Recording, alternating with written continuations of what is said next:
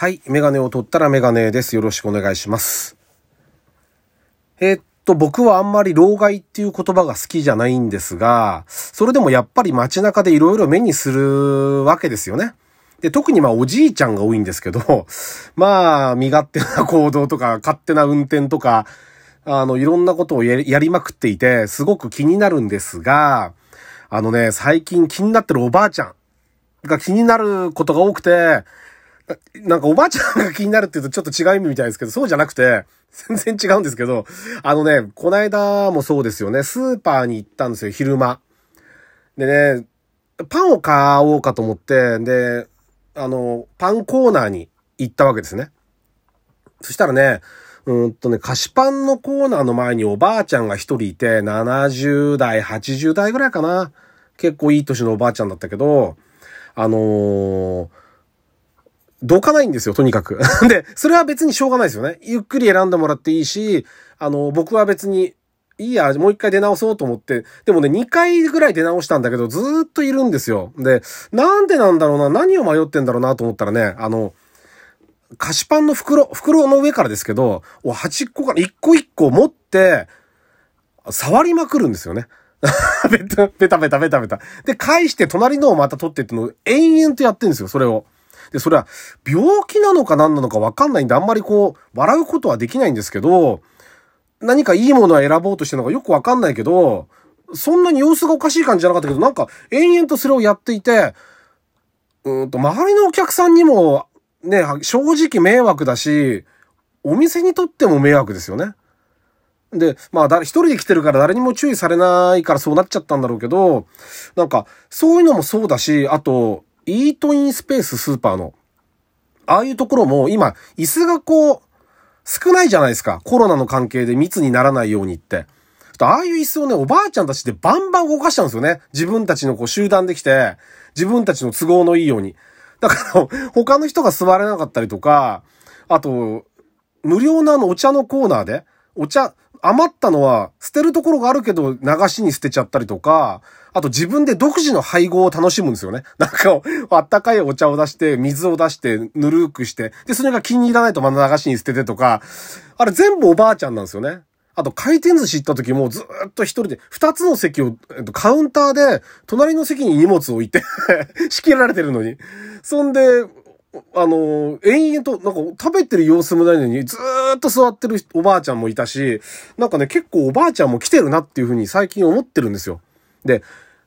なんでなんだろうなと思ってて、よくよく考えてみると、僕がね、子供の頃、今から30年以上前かな、オバタリアンって言葉が流行ったんですよ。漫画だったのかな、元は。若い人は全然わかんないと思うけど、バタリアンっていうホラー映画があって、それにかけておばさんがこう何？すごい自分勝手な行動をする。で、まあそれをちょっとこう、皮肉ったような漫画とかが流行って、で、そういうオバタリアンのコーナーみたいな、テレビ番組でも特集されるようになって、いわゆるずうずうしいおばさん、周りの空気関係ない自分さえ良ければいいっていう おばさんたちがそういう風にクローズアップしてやってた時代があったんですよ。で、よくよく考えると、あの頃40代だった人が70代で、50代だった人は80代になってるんですよね。ってことは、あの頃オバタリアンって言われてた人たちが、あの今のおばあちゃんになってるわけですよ。だから、それはしょうがないですよね。でも、育った環境も違うし、ね、戦後間もない頃に生まれてとかって、そういう人たちだから、で、僕たちの世代っていうのは、その子供の世代だから、段階ジュニアですからね。だから、あの、それを見てるわけですよ。あの、その当時の僕は子供の頃のおばさんたちがそういうふうに、なんつうの、そういうふうにいじられてるっていうか、ね、あの、されてるのを見てきて、俺たちは気をつけようっていうのが あったから、今でも結構でも40代のね、男の人とかよく暴れたりしてますけど、テレビで見てるとニュースで。だからあんまり言えないけど、あの、多少は違うんじゃないかなと思いますよ。ただ、やっぱり育った文化も違うし、考え方とか環境もいろいろ違うんで、あのおばあちゃんたち一方的に攻めてたりっていうのは、攻め立てたりっていうのは、ちょっと違うかなとも思いますよね。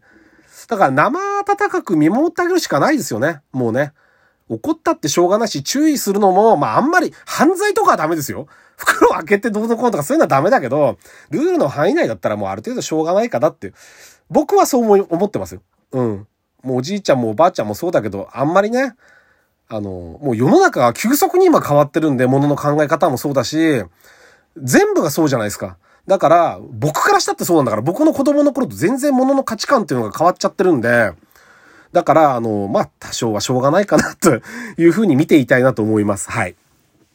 というわけで、第295回ですね。ラジオにメガネ始めたいと思います。よろしくお願いします。はい。でですね、あの、話そうかなと思っててなかなかできなかったんですが、ちょっとね、ブレーキの話をしようと思ってるんですよ。っていうのはあの、バスの事故があったじゃないですか。あの、ひどい事故でしたけど、で、うんと、ブレーキがフェードしたっていう報道だったんですよね。で、その後 SNS とか見ると、そのフェードっていうものがよく分かっていないっていう人が結構多くて、で、じゃあちょっとブレーキの話しようかなと思ったんですが、今回バス、バスに関しては大型トラックとかと一緒で、ブレーキも、まあ、あの、エアーのブレーキだったりとか、あと、その排気ブレーキってのがついたりとか、その乗用車とはちょっと違うんですね、作りが。だけど、あの大型の運転手さんっていうのは車詳しいんですよ。だ、大体の人多分、今の若い人はわかんないけど、詳しい人が多いから、それについて話してもしょうがないので、乗用車の話をしようかなと思ってます。はい。で、まあこれちょっと僕は専門家でもないし、プロでもないので、まああくまで参考までにちょっと話を聞いていただければありがたいんですが、うんと、まずフェード。何が起きたのか。ブレーキが効かなかった。フェードしたっていうのは、要は、うんと、簡単に言うと、ブレーキってのはあの熱がある程度うんと、決められてるんですよ。ど、何度まで耐えられるって。で、要はブレーキを踏めば踏むほど熱くなるんですよ、ブレーキって装置が。まあ、昔ドラムブレーキ、今ディスクブレーキなんて言いますけど、要は、うんとね、この仕組みのことをごちゃごちゃごちゃごちゃ話すと余計つまんなくなっちゃうし、興味もなくなっちゃうと思うんで、細かいことは話さないですけど、あのー、要はね、回転エネルギー、タイヤが回転してるじゃないですか。エンジンからこう軸が出てて、タイヤが回ってて、その回転するエネルギーを熱のエネルギーに変えてあげるんですよね。ブレーキって。ギューってこう、ブレーキローターっていうものをブレーキパッドで挟んで、ギューってその、ま、ま、回転してる、回ってる軸を止めてやる。そうとブレーキが熱くなるんですよ。で、この温度が何度まで耐えられるのが決まってるんですよ。で、これね、じゃあ高い温度にしちゃえばいいじゃん。F1 みたいな鮮度とか。そうすると今度ね、温度が低いと効かなかったりするんですよ。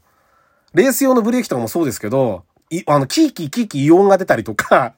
冷えてると効かないっていうのがあるんですよ、ブレーキって。だから、適切な温度。もう家出てすぐにブレーキ止まれがあったらブレーキ踏んでも大丈夫なような温度で保つようにできてるんですが、効くようにできてるんですけど、それ以上になってしまうとブレーキの構造、ブレーキパッドの構造が壊れちゃって、全く効かなくなるんですよね。で、さらに熱持つと、このブレーキオイルっていうのが、ブレーキペダル踏むと、えっと、倍力装置っていうのを通って、ブレーキブースターっていうのを通って、マスターシリンダー。マスターシリンダーが、シリンダーから今度油でギュッとこう、ブレーキパッド挟むように、油が四輪に行くんですけど、ブレーキフルードっていうのが、あの間にね、気泡が入っちゃうんですよ。そうすると、ブレーキいくら踏んでも、気泡がふにふにふにふに、イメージ湧きますかね？配管の中に空気が溜まってるから、押してあげても空気がふにふにふにするだけで、ブレーキが伝わらないんですよ。サーキット走行なんか行くと、乗用車なんかでもなりますよ。ブレーキふ、ふっかふかですよ。帰りなんか。だからすぐ、帰ってきたらすぐブレーキオイルは交換ですもん。一回サーキット走行したら。これ行ったことある人はわかると思います。ますけど、サーキット走行に。一発でダメですよね。一発でっていうか一日走行したらもうダメなんですけど、そういうのがあって、フェード現象って今回熱を持ってしまったと。で、そういうことがあり得るんですよ。で、何で防げるかって言ったら、乗用車の場合は、うんと、まあ、フット、今言ったフットブレーキ。で、あとエンジンブレーキ。で、サイドブレーキ。パーキングブレーキとも言いますけど。で、あのー、エンジンブレーキってどこについてるんですかっていう人が冗談みたいな話だけど、結構いらっしゃるみたいで、要はアクセル離すと減速しますよね、車って。で、オートマチックだとこの力が弱いんですよ。あの、マニュアルモードで変速できる場合は、ギアを下げてみてもらえばわかるんですよね。5から4、4から3、2って下げるとギュン、ギュン、ギュンって減速すると思うんですよ勝手にブレーキ踏まなくても。あれがエンジンブレーキなんですよね。だから、マニュアル乗ったことある人は、うんと、2速で、2速で40キロでボンってアクセル離すのと4速で離すのって、同じ速度でアクセル離しても、低いギア、4より2の方が、勝手にギューって減速すると思うんですよ。あれがエンジンブレーキなんですけど、あれをうまく使ってあげることがとても大事ですよね。あとは今ハイブリッドなんかだと回生ブレーキって言って、あの、うんと、その、ブレーキをなんていうんだろう、なんていうんだろうな、ぶ、えっと、電気に発電するんですよね。その、発電に変えてあげるっていうのかな。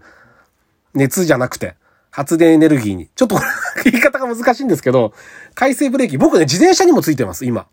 あれは回生ブレーキじゃないけど、あの、とはちょっと違うんだけど、でも、あの、自転車の漕いでるペダルを離したり、後ろのブレーキをかけてあげるとスイッチが入って、あの、車輪の回転で充電するんですよね。そういうシステムもついてて、それぞれ使い方がちょっと今違うんですよ。昔みたいにシンプルな話じゃなくて、普通のガソリン車とハイブリッドでも違うし、あとで今電気自動車とも出てきてるんで、自分の車が、どれを、どうすればエンジンブレーキがうまく効くのかっていうのをよく確認した方がいいですよね。効きが悪かろうがなんだろうが、とにかくフットブレーキは、普通は大丈夫ですけど、普通の運転してれば。あんまり今、昔はあったけど今はないんですよ。あんまりフェードしちゃうって。性能が上がってるんで、ブレーキの。だけど、ああいう痛ましい事故を見ると、操作を誤れば、なるってことですよね。まあ、バスは車重が重かったりね、そういうこともあるので、ましてや観光バスなんかだと余計らしいですけど、でも普通乗用車でも今ブレーキ性能も上がってるけど、車重もどんどん重くなってるんで、あのちょっと自分の車をどうしたら減速するような状態になるのかっていうのは、確認しておがいい、しておいた方がいいと思います。はい。それぞれ今車のタイプによって色々あるので、あの、ちょっと詳しい人とかに、もしもわからないんだったらね、あの、ちょっと詳しい人に聞いてみてもいいかなと思います。はい。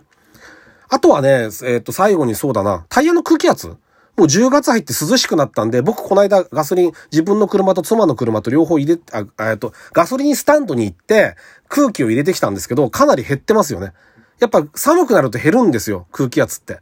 で、だからガソリンスタンド行ったらタイヤチェック、タイヤの空気圧チェックはした方がいいと思います、そろそろ。はい。